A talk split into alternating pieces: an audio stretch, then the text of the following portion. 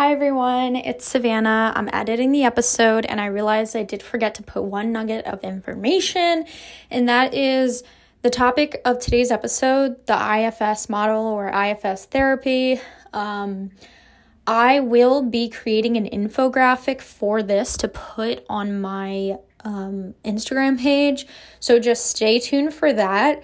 That way, you have the visual that kind of goes along with this episode. And once it's also ready, I'll try my best to link it to this episode in the description. Okay, enjoy the episode. Toodles.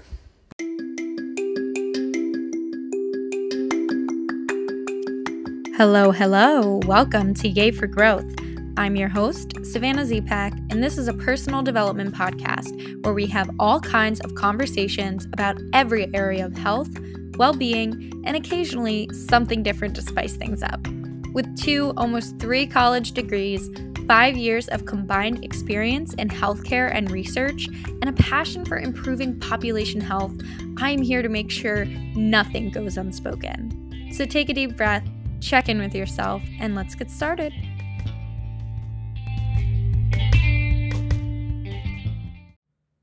Hey everyone. I hope you had a good spooky season. Um definitely happy to be back after some much needed time and just like busyness, you know. Started my new job, went to go visit my best friend. Uh just you know, live life. I also got a cold, which is like not surprising. I feel like every time I get on here I'm like, yeah, I had a cold um never. Yeah my health is perfect right? That would be awesome. Um i also finished my mph program so i'm officially a master of public health. I mean you could say technically i'm not until my degree comes in the mail in january but me knowing that i've worked this hard passed all my classes done everything i need to I'm a freaking master of public health, okay? Um, not to let that get to my head, but it's definitely an accomplishment that hasn't really hit me yet, and I'm not sure it will until I get my degree. But for now, I'm chilling. Uh, just living my life, not having to do schoolwork every night. It's pretty dang cool. Playing a lot more video games again. But I keep telling myself, I'm like, man, the time that I spend at home, like at night, watching TV, playing video games, journaling, I'm like, I just need to work out. I would say exercise is the one thing that has been super hard for me to get back into since COVID. And I think I've talked about it a couple times on here, but man, it's so hard. It is so hard. Like, my body ever since COVID is just not the way it used to be. Um, like I just feel fatigued easier. And in general, I'm in great health, you know. Um, but I just I don't know, it's just the fatigue, right? And it's like maybe I'm just that out of shape. I think honestly that's what it is. Like and I also have asthma, so it's kind of a triple whammy where it's like I just really am out of shape. So it's just more exhausting, which is normal until I built strength back up. Um and I just need to build my lung capacity back up.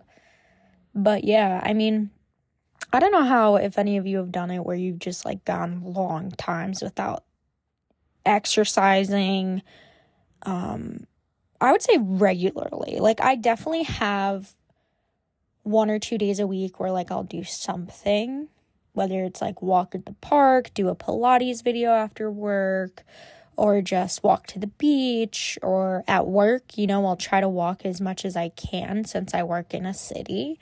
Um, you know, I'll just try to always like park a little farther away or something like that just whatever I can do to get more activity in my day is awesome. But it's hard sometimes because most of what I do is on a computer, and I think a lot of us kind of feel that way. And this is not what the episode is about, but that is where I'm at for sure. kind of just in a period of like, all right, so a bunch of like chapters have closed. Now there's other chapters opening. And I finally have time to just focus on like my self care. And so I'm just like kind of just trying to reevaluate, you know, everything. And I think I'm going to do it. I think I'm just going to sign up for like, I was debating whether I wanted a gym membership or if I want to join like a Pilates studio. Because I'm like, I like Pilates, but I don't know if I like it that much over a gym. And part of my job is like I do get free access to any of the the gyms at the institution I work at. So, I don't know. Some crazy thing happened the other day.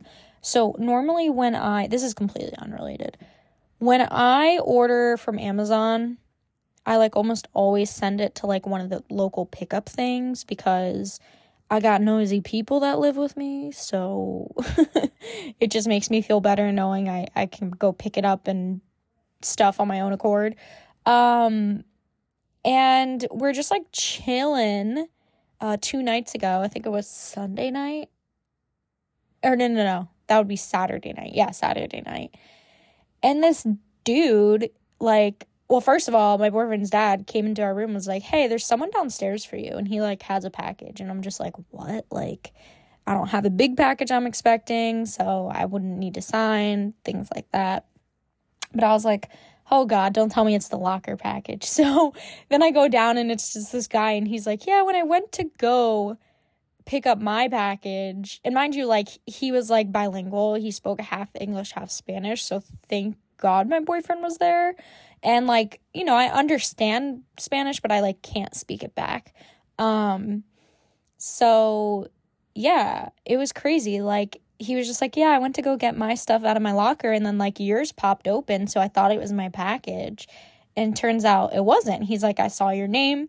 But then he was like i looked you up and you know i saw your address and i figured you know let me try and go see if this is where she lives. Because when you get Amazon packages delivered to a locker, they don't put your return address on it. Amazon just picks it back up. And then I think you either get refunded or they ship it back out. I don't know. So, long story short, we're talking to this guy, and then he's just explaining how he found me and how all this stuff is online. And it's crazy that now, uh, like nowadays, you can just like search for people online and all of their information is there. And I could see some people thinking it's like creepy that he even brought that up. But knowing who he is, he's like an old man. Like he was just very old. So I mean, for him it was probably kind of nice where he's just like let me deliver this to this person so they get it. Like I thought it was nice. Um but still definitely creeped me out a little bit where I'm like, "Dang, I it, it, I think that's the first time it ever hit me that like I have information about myself online, but I didn't voluntarily put my address online. That's like you know, some websites really just share everybody's information. So that's kind of insane. Um so that's kind of what's things that have been happening going on. uh but yeah, I think as far as today's episode, we should um we should get into it. So what I want to talk about today is something called the IFS model or IFS therapy. And it was developed by uh, Dick Schwartz, who has a book called No Bad Parts, which pretty much explains the entire theory, model, therapy, what have you. Um, now, I do want y'all to keep in mind, we all know I'm not a certified mental health clinician, practitioner, nothing like that, but I did find this to be helpful as I'm learning about it. IFS stands for Internal Family Systems, and it's something that my therapist, um, my most recent therapist from the past one to two years kind of mentioned to me multiple times, but we never really got into. And to be honest, I never really entertained the idea of it. Um, I think I just didn't take it as seriously because I was kind of unfamiliar with it and honestly more focused on other approaches and issues and models at that time. But since I have left therapy with my therapist, um, you know, it was something that I kind of was thinking about and just looking into on my own free time. Um, and I'm finding it very helpful. And I think that for a lot of us in general, whether you have mental illness, um, general life stressors, uh, childhood trauma, um, any type of trauma, honestly, IFS is really relevant to a huge, broad spectrum, I think, of like emotional health and well being and intelligence. And I think that in learning about internal family systems, you can become so much more emotionally intelligent and really improve your self awareness and your relationships and things like that. Um, I've definitely seen it with myself as I've been learning about it and applying it in just one month, honestly. But it's something that, you know, I do want to keep moving at going forward. And I'm currently reading the book No Bad Parts to better understand it. But I just wanted to kind of give a nice little overview for any of you have, who have never heard it before. Um, or who maybe like me, like heard it in passing, maybe heard your therapist bring it up, but maybe the way it was explained to you, you kind of took it differently than like what it really is. And I think that's what was happening with me. Um, so this is just a kind of a chance for you to learn, revisit it, listen, hang out for a bit, and definitely, you know, let me know what you think about it. So let's get into it.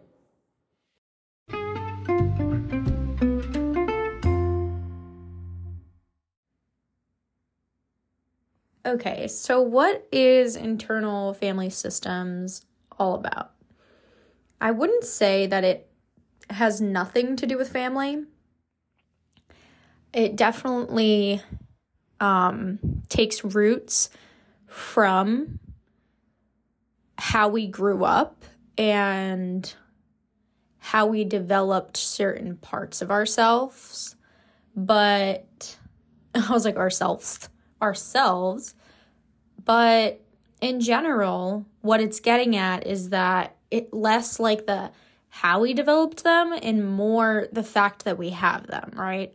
So in our mind, we have different parts of ourselves according to IFS. You have the parts of yourself that want to protect you, the parts of yourself that want to keep you from being embarrassed, hurt, triggered, and those are called two things your managers and your firefighters. And then you have what are called exiles.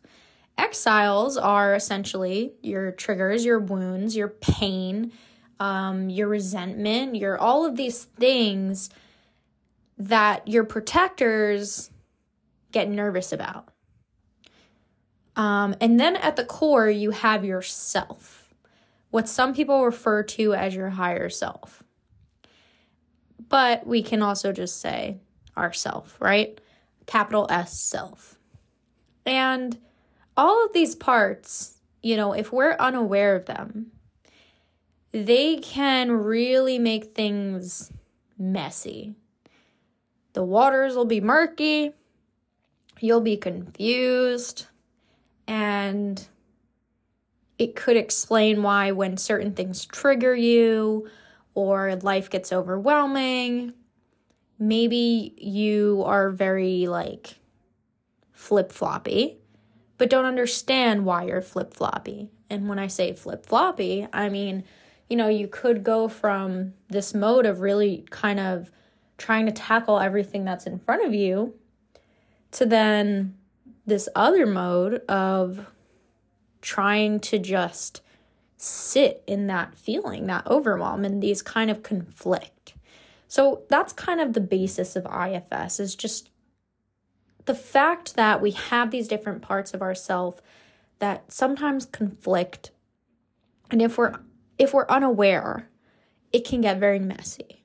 But then if we understand them and we become aware of what these parts of our mind are trying to do, it can breed ground for healing and just create very, very fertile land for you to grow off of, I think. Now, what the tricky part is, is kind of understanding, you know, how it relates to you and your personal life. So, what I'm going to do is I'm just going to give like a general example. Um, so say you have, all right, so your manager, you have your protectors, it's your managers and your firefighters. Now, the managers are going to be that part of your brain that are critical, um, calculating, sometimes judgmental.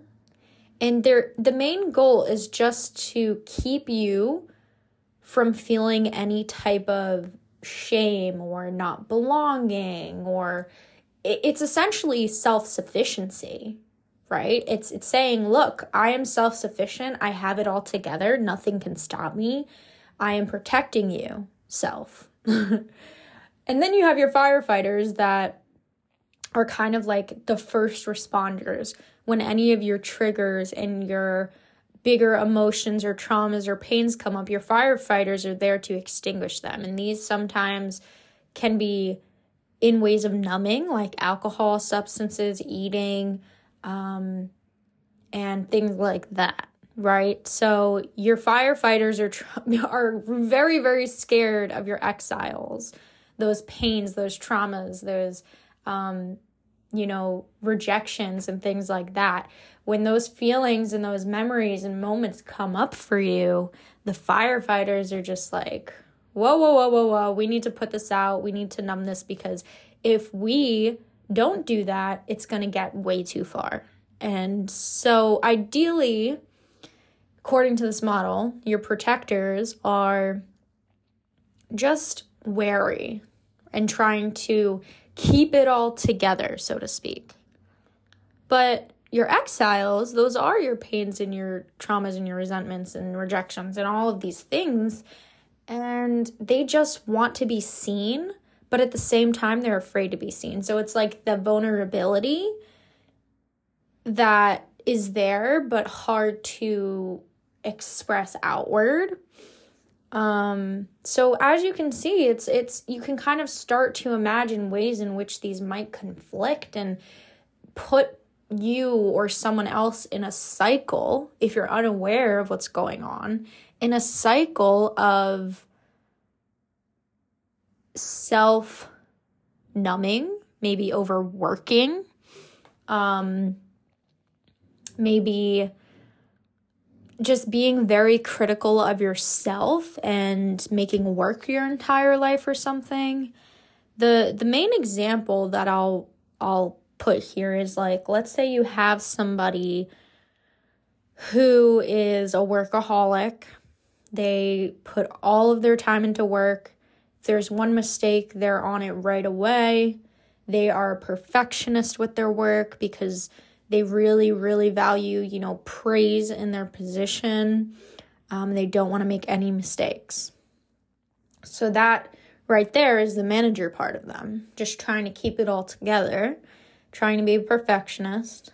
But then they find themselves going home and binge eating, right? They go home and they binge eat and they wake up, they go to work, they start the next day. Same thing all over again. Now, you could say that in order to cope with the overachiever part of them, there's another part of them that's like, oh man, we have to numb because if if I face rejection or if I make a mistake in my work or I don't, you know, have the best project of the office or something like that, then you know, I'm going to be hurt. I, I'm going to be hurt because in the past, let's say my parents were very critical of any mistake I made. They were very critical, or they thought one mistake would lead to me dropping out of school, or one mistake would lead to me getting kicked out of my program. Just very extreme things. Those are the exiles, the traumas, the pains, the experiences that lead to the self wanting to even be protected. Um, and we're numbing the self from even being able to acknowledge or experience those things by the binge eating. So, I think hopefully with this example, you can kind of see how conflicting and confusing it could be. Now, what can we do? Well, that's, you know, where that's where our self exploration, self awareness, emotional intelligence, therapy, all of that work that you do, be it journaling, checking in with, with yourself when something triggers you really, really bad, um, all of that stuff can be very helpful to you going forward in making sure that these parts work together. Now, the goal here with the IFS model is to to get the self to be the center, right? To ground all of these parts and help them work together instead of having one dominate more than the other or having them conflict in a way that causes disruption to the entire system. So, the self right? There's like eight C's, and I don't know if I remember it all. I don't have it in front of me, but there's eight C's of like your higher self or your your core self, which would be yourself has compassion, yourself is creative, it's curious, it's um this isn't a C, but it's it's kind, it's accepting, and it's judgment free. And the thing is, when you're centered in yourself, your higher self, essentially, you should be able to ground yourself and make decisions that are more in line with what yourself wants, not your managers, not your firefighters, not your exiles. You're making decisions in doing things in a way that will serve your overall well being and self, if that makes sense. So, I mean, that's generally the main concept of all of it. I don't really have much more for you than that. I kind of wanted to tell a personal story. So, I'm done with the informative part of it, but I do want to get into like a personal story with how IFS has helped me through things going on my in, on in my life as of lately.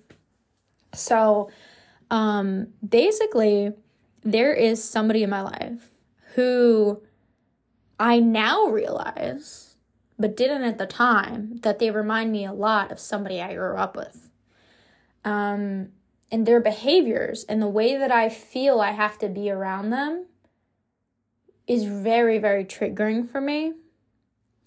And those, when I, when they do something that triggers me, like we were, we were out or whatever, they did something that triggered me and I, my initial reaction was very much full of irration, anger, um, and just not like myself. Like, I'm not normally somebody that, like, is confrontational. Um, but in that moment, I was, and I was directing it at the wrong person, right? I wasn't just confronting this person or myself as to why this is bothering me so much. So, a great way to use this example with IFS is to say, at my core self, you know, I would have been able to ground myself and make a decision of how do I want to move on in my relationship with this person and what does all of this mean to me? How can I understand it?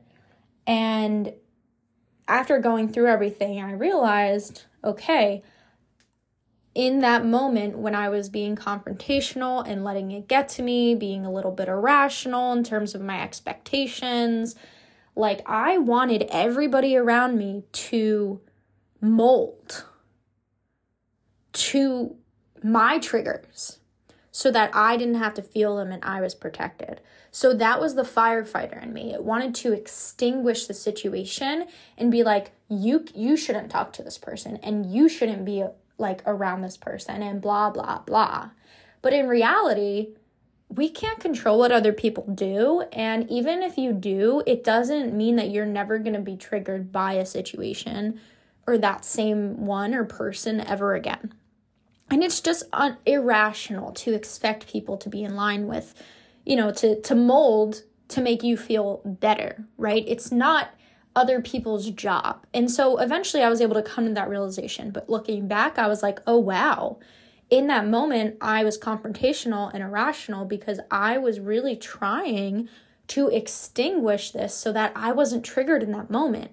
If everyone around me didn't talk to this person, or if everyone around me, you know, so just for background, this person has bullied me basically to my face, behind my back, to other people. And it's one of those people that I can't remove from my inner circle. I just can't. I don't have that option. But what did I want to do? I wanted to remove other people's relationship with them so that my exile, my wound, which was number one, this person reminds me of someone else, someone else who was just very uh, emotionally unintelligent, um, explosive, things like that. Um, and someone like this person to me it just felt like I wanted everyone else to protect me because one of my wounds is like disloyalty, right? People not being loyal to me. And I'm like, show me you're loyal by not talking to this person or joking around with them. Like, literally, please pretend like they don't exist. And at the end of the day, the funny thing is, that's what that person was doing to me that made me feel horrible. So I totally get where they're coming from because for some reason my existence triggered something in them that they then felt like they had to ignore me and control the people around them so that they ignored me. And then look at me being in that same spot where it wasn't as bad, it wasn't as active, but in that specific moment, whew, man, I guess you could say it was similar. And then there's the manager, the part of me that's like, I don't want to feel embarrassed. I don't want to feel rejected. I want to keep all of this together. I don't want to seem like I'm crazy. And so I'm sitting there like holding everything in for so long and then my extinguisher just like was conflicting with the manager and just being like, "No, we need to like extinguish this now so we can get back to managing the situation." And it was just a mess. So when I took the time to journal and kind of go over all of it, I was like, dang, using the IFS model really helped me because I was able to identify why that person and those moments were so triggering and how I wanted to handle them going forward. And it's like I have this insight that I didn't have before. For two years, I've been trying to figure out why this person bothers me so much for two years. And literally, in one night of applying the model and just looking at the situation, it clicked. It clicked for me. And maybe it won't click for you the same way, um, those of you listening, but maybe there is a moment in your life where you can have this in the back of your head. And going forward, just kind of try to adjust accordingly and you don't even need to use IFS in a way to like alter your behaviors going forward. I think just having it as a self awareness and reflection tool is very, very useful. So, with all of that being said, I really hope you liked today's episode and appreciated my example um, from my personal life to relate to it. If you have any questions, feel free to DM me at Sustained with Sav or at Yay for Growth Pod on Instagram. Um, as always, please subscribe, um, give a five star rating on Spotify or Apple Podcasts, and have a great rest of your day or night, whatever it is, wherever you are. Take care of yourselves and take care of each other. Bye bye.